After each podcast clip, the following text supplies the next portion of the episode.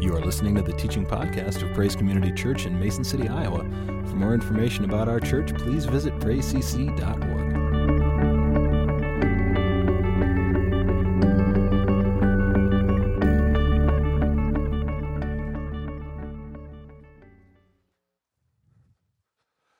Following Jesus, it's one of those concepts that, you know, uh, when we say we're following Jesus, I mean, it, it can sound very, very simple in, in just the statement, but really actually living that out, I mean, actually following Jesus, when you really begin to put the rubber to the road on that whole concept, uh, it, it, becomes, at points, it can just become overwhelming. I mean, what does it mean to follow Jesus?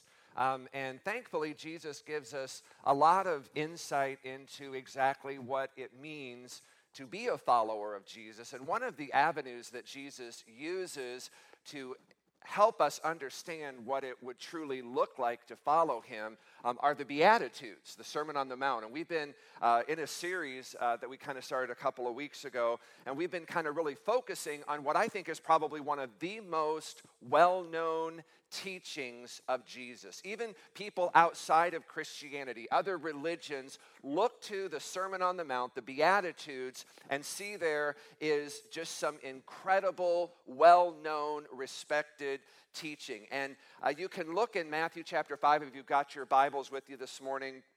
And we've been looking at that, uh, the blessing of being poor in spirit. We've looked at kind of the blessing of mourning. And so today I want meekness. What does it mean to be meek? Because Jesus says in Matthew 5 5, he said, Blessed are the meek, for they shall inherit the earth. So to be blessed is the goal. And, and so part of what Jesus wants to do is he wants to bless you. And so he says, one of the means or the ways I want to bless you is through meekness. And in that blessing of meekness, one of the byproducts of that is, is you're going to inherit the earth. Now, again, we've kind of talked about this whole concept, this word blessed. You know, again, it's a, it's a word we hear, it's a word we may use, it's a word oftentimes that we may not fully understand.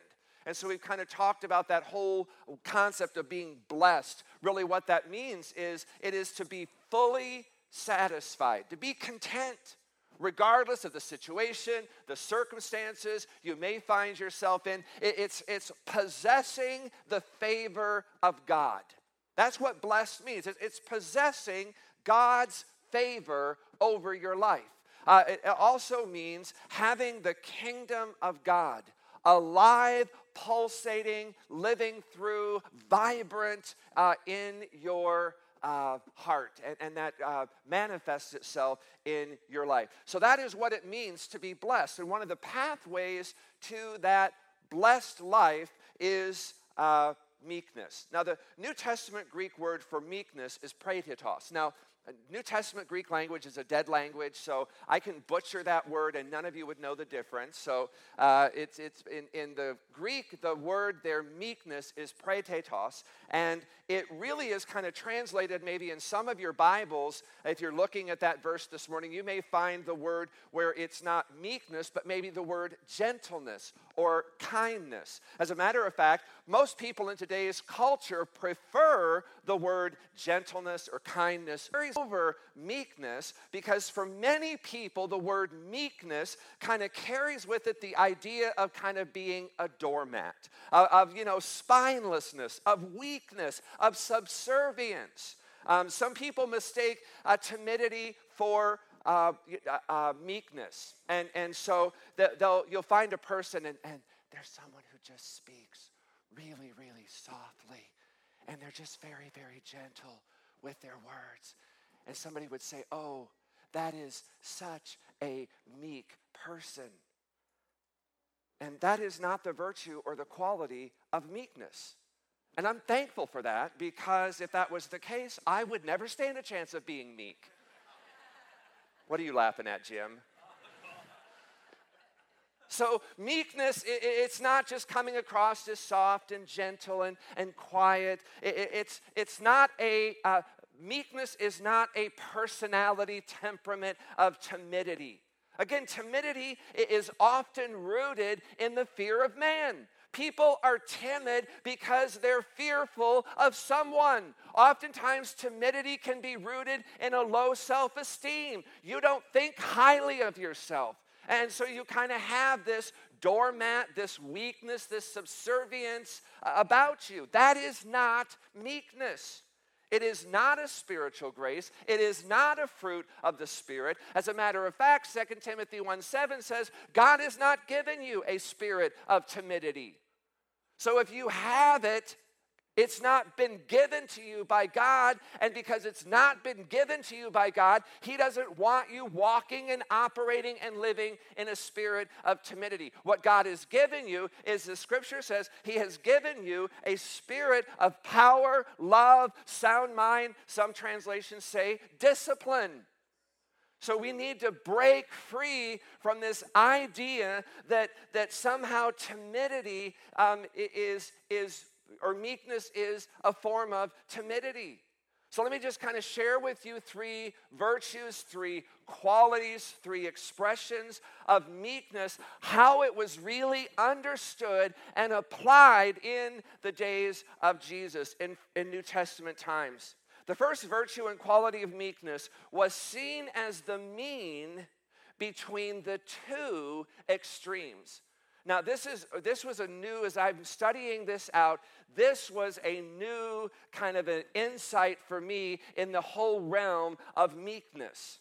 Again, meekness being seen as the mean or the expression between two extremes. Now, according to the Greek philosopher Aristotle, he, he kind of saw meekness as it being kind of the middle standing, the middle reaction response between the two extremes. So, Aristotle would, would say that the one extreme of getting very, very angry without cause. There's no reason for you to be as angry as you are, versus the other extreme is there's no anger, there's nothing there in terms of a response when anger would and should be the proper response. So Aristotle would say meekness is finding that middle ground, finding that middle reaction between the two extremes. So, on the one hand, there could be the extreme of excess, too much, okay? On the other hand, there is the extreme of too little, not enough. So you've got those two extremes. Aristotle would say meekness would be found somewhere in the middle standing, the middle response of sufficiency, meaning that it's just the right amount. Not too much, not too little, middle standing ground, sufficient. My needs are being met. So the virtue of meekness could really be understood as getting angry at the right time, in the right measure, for the right reason. You see this meekness, you kind of see this middle standing between those two extremes in Jesus' response uh, to the money changers in the temple. If you look at Matthew 21, you'll see that Jesus drives them out. He overturns their tables. Jesus doesn't go to one extreme where he's so angry that he's throwing people bodily out, that he's throwing punches. You also don't see Jesus in the other extreme where he kind of sees what's happening, kind of just turns a blind eye to it and says, It doesn't matter. It's not a big deal. Jesus sees his father's house, the scripture says, the temple, it's being used as a marketplace. The people there are being overcharged for sacrificial animals. And so Jesus sees what's going on and, and he says, You have made my father's house into a den of robbers. Jesus said, My father's house was to be a place of prayer. And so in his anger, that middle response, Jesus restores the temple back to its proper place and function. So you could say a correct interpretation of Matthew 5 5 could read, Blessed is the one who is always angry at the right time, never angry at the wrong time. Now, again, we see these extremes play out in our culture. You look at the recent decision by the Supreme Court to legalize gay marriage in all 50 states. Now, look at the responses to this. ISIS, this Middle East group, ISIS, their response is they release a video of these extremists throwing gay men off of buildings down to their death and there is a mob of people standing around witnessing and cheering and approving this song. That's one extreme. Albeit it is a horrific, it is an evil, it is a depraved response. Nobody, regardless of what you think of that lifestyle, no one should ever be treated like that. So that's, that's an extreme response there. The other extreme would be people who looked at this decision and kind of just said, it's no big deal. Now, I would say to you, regardless of where you are at on the issue of gay marriage, we just legally redefined and expanded marriage for the first time in the history of our country. A decade ago, most people would have dismissed an idea, a concept like this, as ridiculous, impossible. It'll never happen in the United States of America. So, whether you're for it or against it, I think one extreme to this decision is to simply look at it and say, it's no big deal, because it is a big deal. And whether you realize it or not, it is going to have major ramifications both now and down the road. I recently saw a guy in Montana, inspired by the recent decision of the Supreme Court on gay marriage, has applied for a marriage license so he can marry another woman and have two wives. He says if the state refuses to grant me that license, I'm going to sue him. Let me just ask you how do you argue against that? How do you deny him that in light of the recent Supreme Court decision? Why should the redefinition and expansion of marriage now stop at two men or two women having the right to marry? What right do you have to tell this guy you can't have two wives? What right do you have to tell this guy who he can love or how many he can love? What right do you have to force your definition of marriage on him? How does this hurt you? How does this make any difference in your life? What I'm doing doesn't shouldn't matter to you. I'm not hurting you. What business is it of yours who I love or how many I choose to love? He should have the right to do whatever he wants to do as long as it makes him happy. This was the same line of questioning rationale put forth by those who supported gay marriage more or less. And I'm trying to be fair in representing that point of view. So, my question is how do you argue? How do you mount any kind of a defense against further redefining and expanding marriage? Again, my point here is to respond to this decision saying it's no big deal is to me the exact opposite extreme to ISIS's response.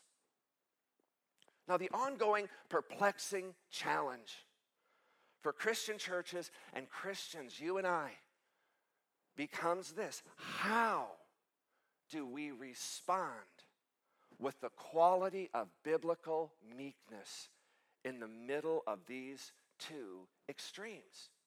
It's interesting to me that when this decision was made, we were, were we on vacation at the time? I think we were. We were on vacation at the time.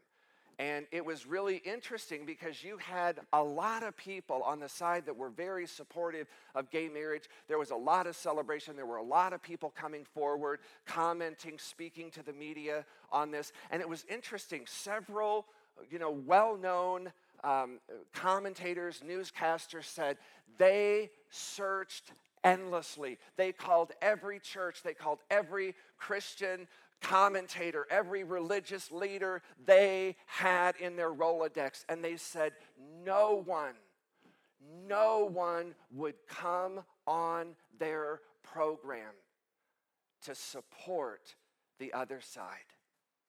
They said, We searched, we looked, we could not find one person that, that could come and, and mount a reasonable argument or statement about what happened.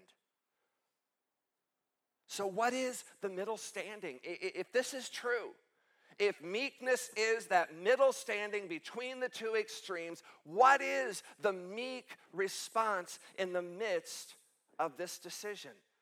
If the virtue of meekness, the expression of meekness, is really to be found in that middle ground between the two opposing extremes, what is that response regarding this issue as it now currently stands.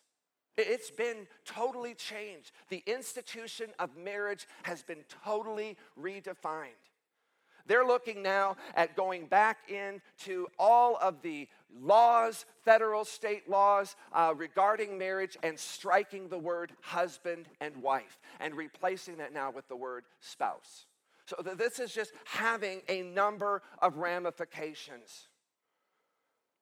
I'll be honest with you, I don't have a clear, concise response to that question, but I do have a desire to seek one. Because I believe we should, because this is not the only issue in our culture that elicits these kinds of responses and reactions. We have the issue of abortion. We're all very, we know what the extreme views on that are abortion for anyone at any time for any reason. There are people out there now that believe that you should even give time after the baby's born to allow a parent to abort that baby, even though it's living. That's an extreme, extreme reaction to that. You've got people on the pro life side. Their extreme reaction to that is let's go out and let's kill doctors that perform abortions. Let's blow up abortion clinics. Extreme response on the other side. Meekness would call us to what is the middle ground? What is the middle standing? Amongst the two extremes. We see this in the immigration debate. I mean, Donald Trump is just, I, I mean, people are, are, are there are extremes on that issue.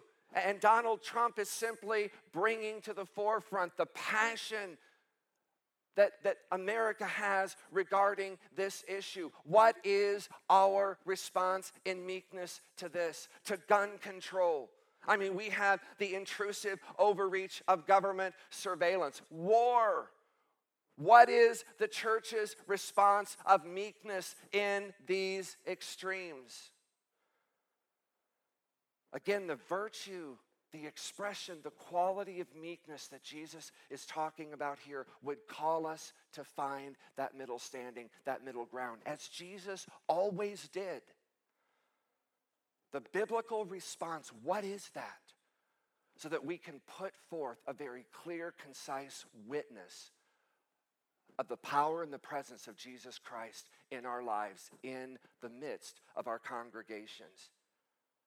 So that is one way meekness is understood and can be applied. Second way the virtue and quality of meekness was understood and applied in the New Testament times was through humility. Now, what's going to happen here is as, as I get into this second one here, pride is going to rear its ugly head for some of you this morning. And what you're going to do is you are going to resist and push away what I'm about to say. And if that happens, I just want you to be aware that may be pride um, at work there. So I'm just going to give you kind of a heads up. I had pushback on this too. So throughout centuries, biblical scholars have always contrasted the quality of meekness with the quality um, of the Greek word hupslaskodera. Again, if I'm mispronouncing that, you wouldn't know it. Okay? In English, that word literally means, in the English language, lofty heartedness. So they always kind of contrasted meekness against lofty heartedness, and that's what you and I would call pride.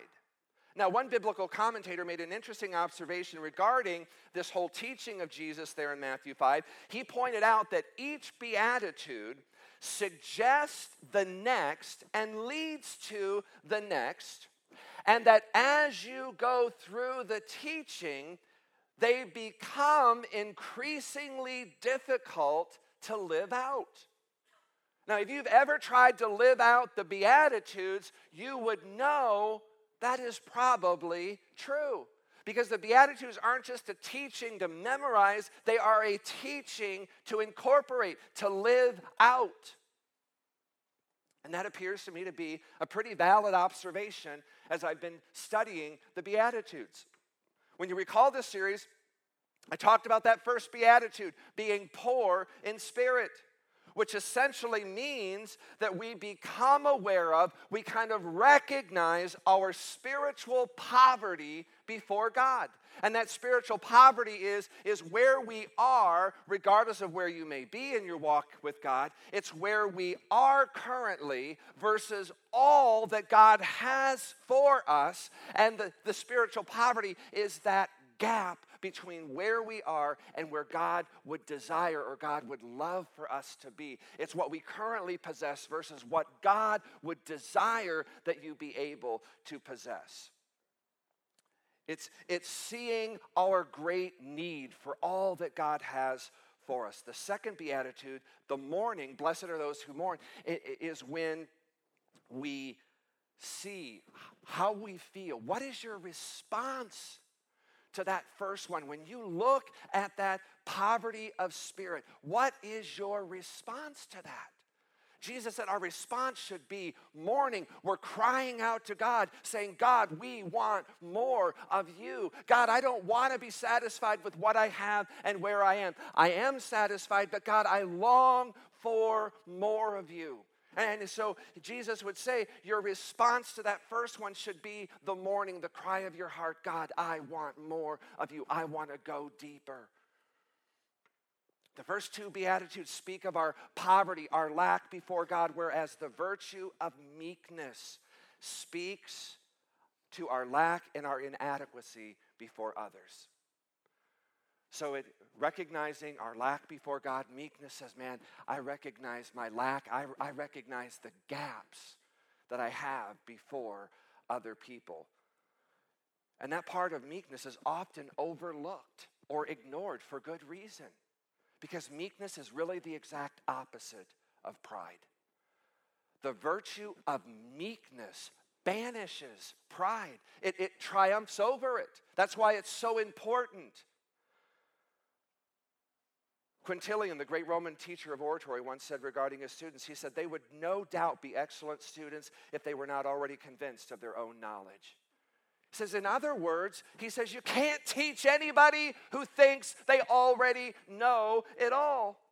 And again, pride is often one of those barriers that really keeps us from, from having an increase in spiritual growth or having any kind of spiritual breakthrough. Let me quote the great preacher, D. Martyn Lloyd Jones, who served for many, many years as the minister of the Westminster Chapel in London, England. In his book, Studies on the Sermon on the Mount, he writes this referring to this virtue, this quality of meekness, and here's what he says Here we are reaching a point at which we begin to be concerned about other people. The first two, again, we're concerned about, we're focused on our lack before God. And the virtue of meekness, he says, now the focus shifts to where we need to be concerned and our focus needs to be about other people. He says, now I can see my own utter nothingness and helplessness. Again, that's spiritual poverty.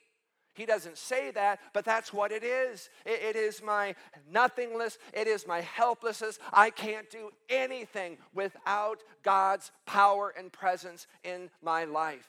And he says, I can see nothing.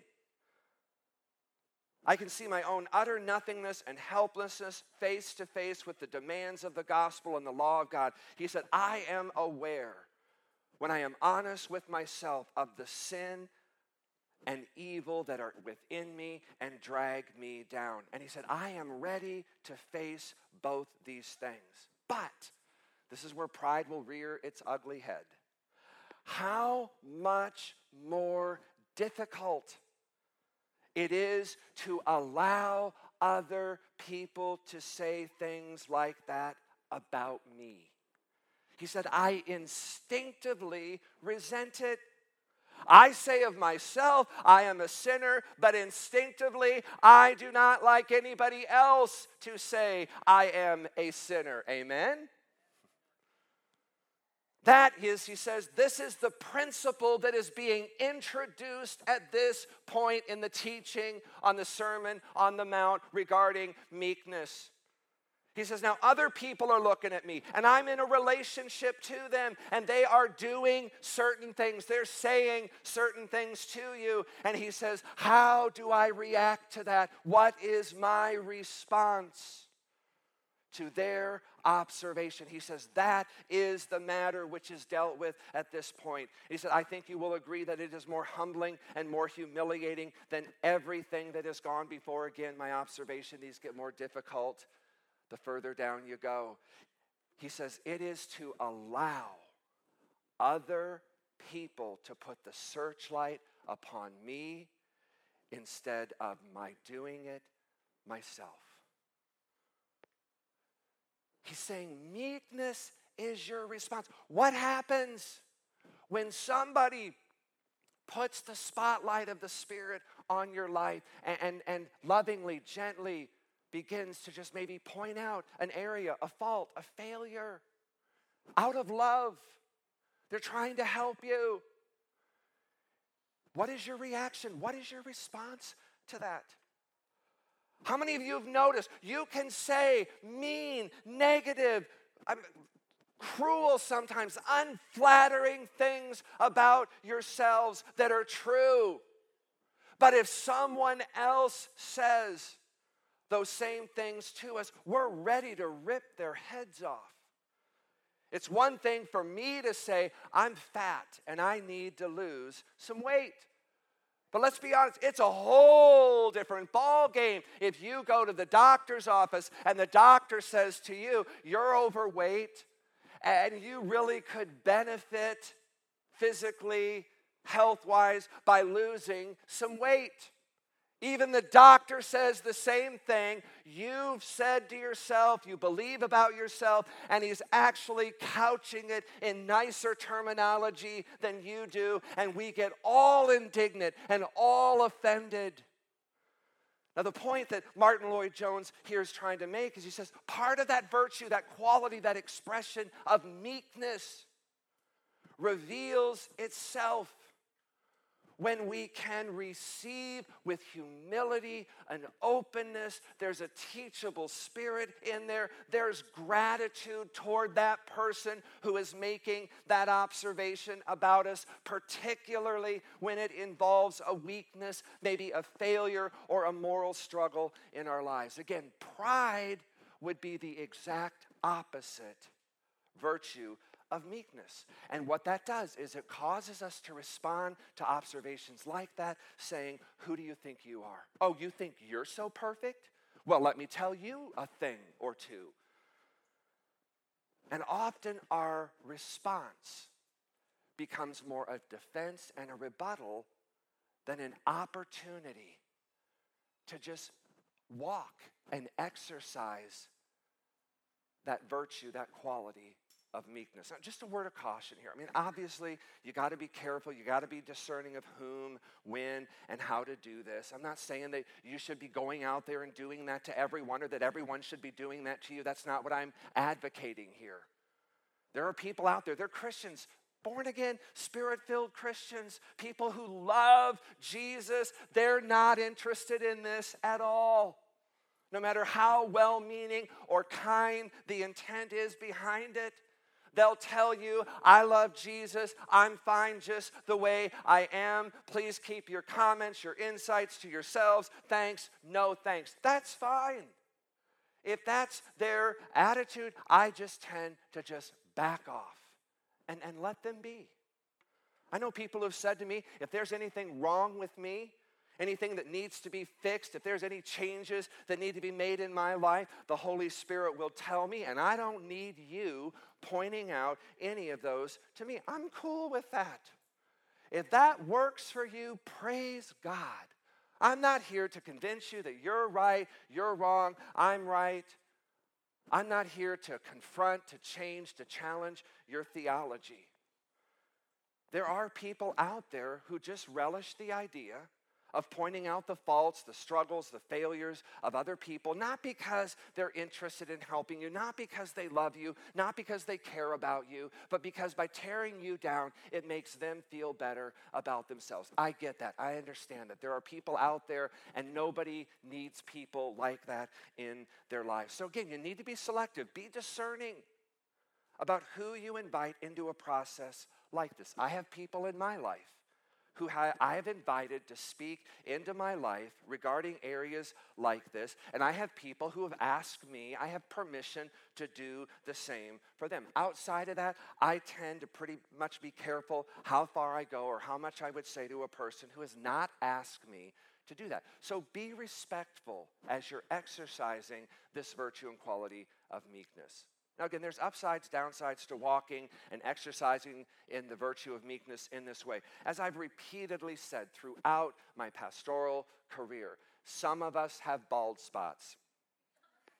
All of us have blind spots. Every one of you in this room, including myself, we have blind spots. And blind spots are simply areas, issues of weakness they're kind of those fault lines in our lives that for whatever reason we just don't see them. Or we've just grown accustomed to them. They've been with us so long that we've kind of just have kind of accepted them as normal. We just see them kind of as a part of who we are. There are people around you who see those things, and, and God may be wanting to use them to just come alongside you and, just to help you, to support you, to pray for you, to encourage you in those areas of your life. And some people are just too proud to admit they need any help. And that's why they often remain stuck and unable to experience any significant breakthrough. I love what Proverbs 27 17 says Iron, as iron sharpens iron, so one man sharpens another. There are just people that God wants to use in your life in a way of sharpening you and helping you to go to the next level. And again, we just need wisdom. All of us need encouragement. We need insights of other people. We need prayer. We need accountability, love. We need to be able to forgive, to be forgiven. No one is an island unto themselves. You are not the lone ranger. God did not design you or create you to do this walk with Him all by your lonesome. God may give you some insight and, wisdom about a situation or an issue that maybe I'm going through or struggling with. Or God may give me insight, wisdom, discernment, maybe about something that you're going through. And again, there's an opportunity if I have that to be able to come and to speak that into your life or to have that spoken into my life. Yes, we have the Holy Spirit, but the same Holy Spirit lives in others as well. And there are times God will speak to us through other people. But again, do you possess the virtue, the quality of meekness to be able to receive that and to benefit from that? Third, final way virtue, quality of meekness was understood, and I'll, I'll probably just uh, go through this rather quickly since we're getting close to the end here. It's really kind of in the area of our God given strengths, talents, uh, and abilities. In, in fact, the word uh, praetos or meekness in the Bible was actually referred to uh, as and, and illustrated as a once wild stallion that has now become tamed. Uh, as a matter of fact, uh, it, it, would refer uh, often to that in other uh, other Greek writings. So if you were to go out in the fields and you were to find this stallion uh, who is strong, unbridled, untamed, has this enormous strength, and you were to take that stallion and you were to bring it back and tame it, then the strength, the power, the ability of that horse has kind of been contained. It has been tamed. It has been brought under control of the one who now owns it. That's, that's kind of the idea there of that Greek word meekness. A tamed horse is no less strong, no less powerful than an untamed horse. It has just as much power, it can go just as fast. However, a tamed horse, a praetos horse, a meek horse, a gentle horse, is one whose strength is now under control. It is contained, waiting and ready for the owner's use. That's one of the ideas of that word meekness, praetos. Now, again, we talk about this all the time here. Every one of us have been created by God, and you have been given very unique gifts, talents, strengths, abilities, and they are very powerful. I want you to understand this. The giftings, the strengths, the abilities that God has placed in you are extremely powerful. As a matter of fact, they are so powerful that when they are brought under the control of God, God can use them to impact and to change a world. That's how powerful the giftings, the strengths, the abilities are within you. But, folks, it'll never happen. It'll never come to its fruition. Those gifts, those strengths, those abilities, they'll never come to their fullness until all of that is brought under the control of the one who owns us. Adolf Hitler was a very powerful and very influential leader. Billy Graham was also a very powerful, a very influential leader. These men both had strong gifts of leadership, no question about that. One man used his powerful and influential gift of leadership to destroy millions of lives, while the other man used his gift, his influence of leadership to bless and to transform others. The real difference between those two men are not the gifts, but rather how they used those gifts. One man brought his gift, strength, influence of leadership, he brought it under God's control, and the other didn't. Every one of you in this room, whether you believe it or not, whether you understand it or not, you have these wild, powerful, strong, untamed gifts strengths, and abilities within you.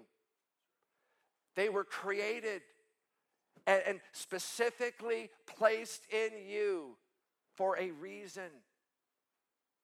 God did and created you exactly the way He wanted you, and He equipped you in a very, very specific way with very specific gifts, skills, and abilities. There's not a one of us in this room that are exactly alike in that way.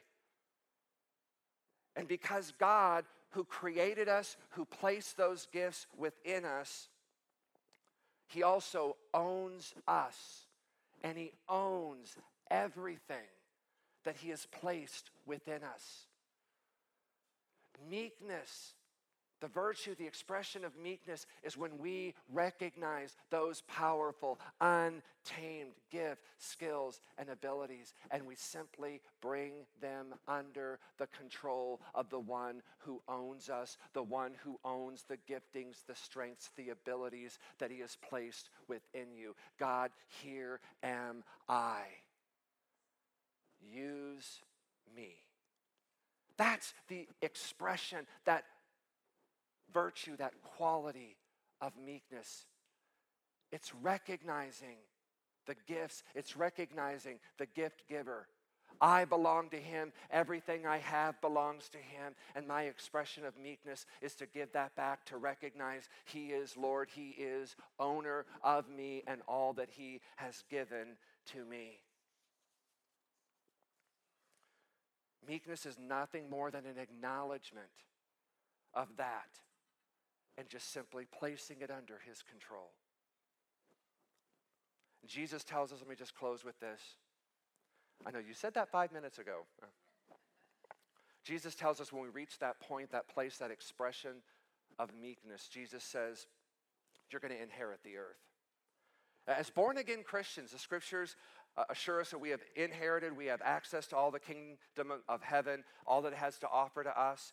But again, Jesus says, as you experience, as you express the quality, the virtue, the expression of meekness as Christians, you will inherit the earth and all that the earth has to offer us. Now, let me just be clear on what I believe Jesus is, is speaking to here. By inheriting the earth, it does not mean I get all the earth has to offer. That everything on earth, on this whole planet, belongs to me. It is mine. It merely means I will have access to whatever the earth has to offer that I need. I don't need all the food in the world. Neither do you. I don't need all the food the world can produce. I only need what food the earth produces to meet my need. That, that's inheriting the earth. You don't need every house in the whole world, as if your inheritance of the earth depends upon that. That's just greediness. You just need a house upon the earth that meets your particular need. Jesus talked about this. Consider the birds of the air. As long as you have food and clothing, what else do you need? You don't need every piece of clothing the world produces. You don't need every pair of shoes or every purse. And I know that sounds blasphemous to some of you ladies. You only need enough to meet your particular need.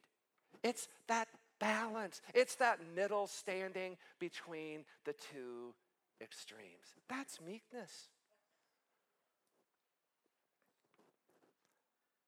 Let me close with this. You can laugh. The expression of meekness, really, in the inheritance of the earth, is by being content, by being satisfied, by being grateful for what you do have. The byproduct of inheriting the earth through meekness is when it begins to express itself in contentment, in gratitude, and in satisfaction for all that I have. Listen to the words from the apostle Paul in Philippians 4:11. He says, "For I have learned." That tells me meekness can teach us this. To be content, whatever the circumstances. I know what it is to be in need. I know what it is to have plenty. The two extremes I talked about earlier.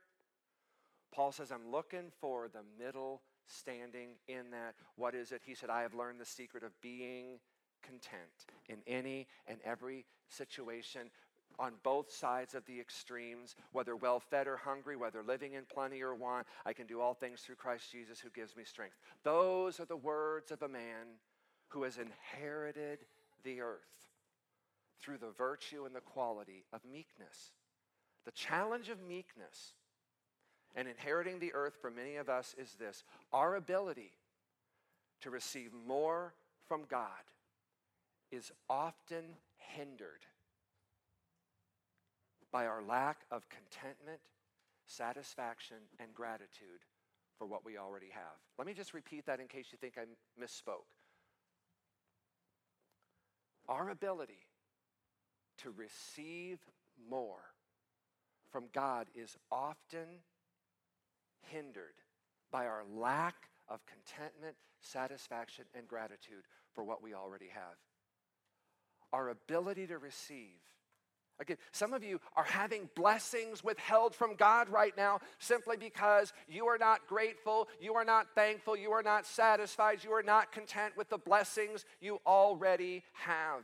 Some of you are experiencing lack in your lives because you are not content, not thankful, not satisfied for what you don't lack in your lives. Some of you don't have a better job because you're not satisfied, content, or grateful for the job that you do have. Some of you don't have a bigger house because you're not satisfied, you're not grateful, you're not content with the house you already have.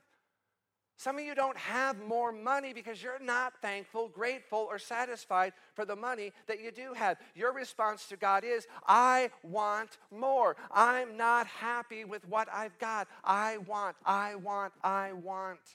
Folks, that is not inheriting the earth. That is demanding the earth as if it's mine. It all belongs to me. You may possess all that God has blessed you with, but you don't own any of it.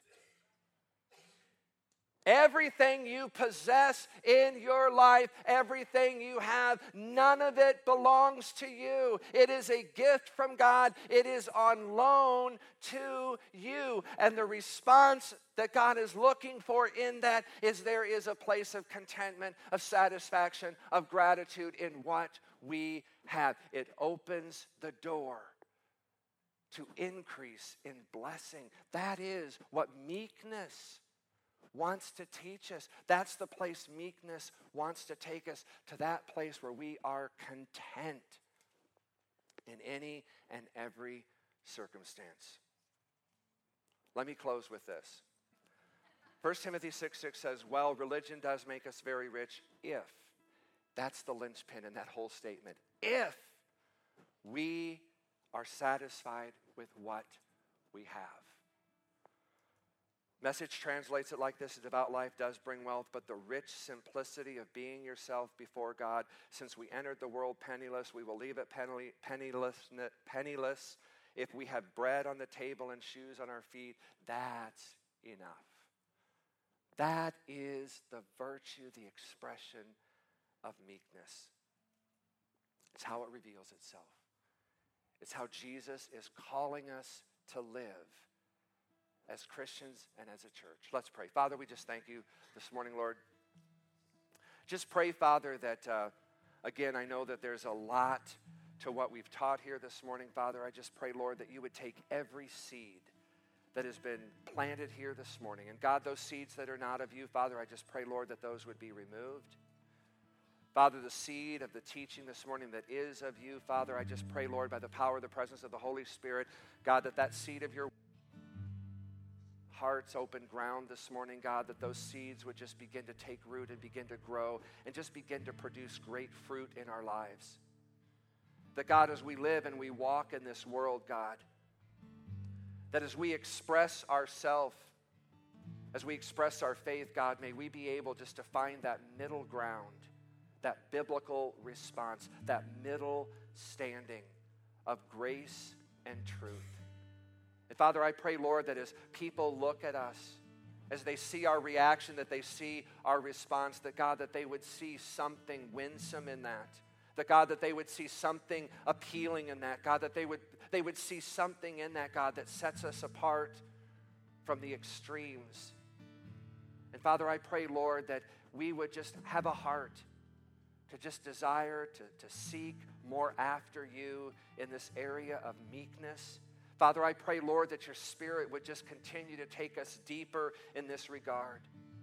And that, Father, we could be people, that we could be a church, God, where, where meekness is a virtue, that meekness is a quality that becomes a reputation for who we are in you. And Father, we know that this is a work of the Spirit. This is not something that we can do on our own, it's not something we can do in the flesh. It is a work of the Holy Spirit. And Father, we invite you to come and just to begin to change, to transform, to make our hearts, to make our lives a reflection, an example of meekness. And Father, we thank you, Lord, that in doing that, the blessing in that, Father, is that we will inherit the earth. And we thank you for all of this. In Jesus' name we pray.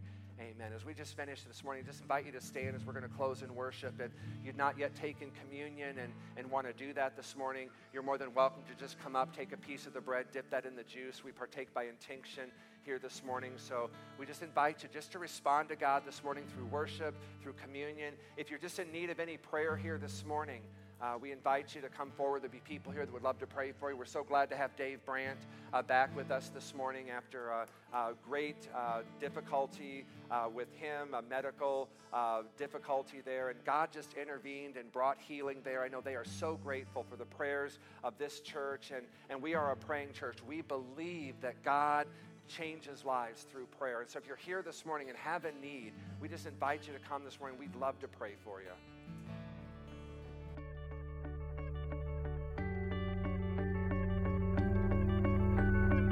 Thanks for listening. For more information about Praise Community Church, including gathering times and events, please visit us at praisecc.org.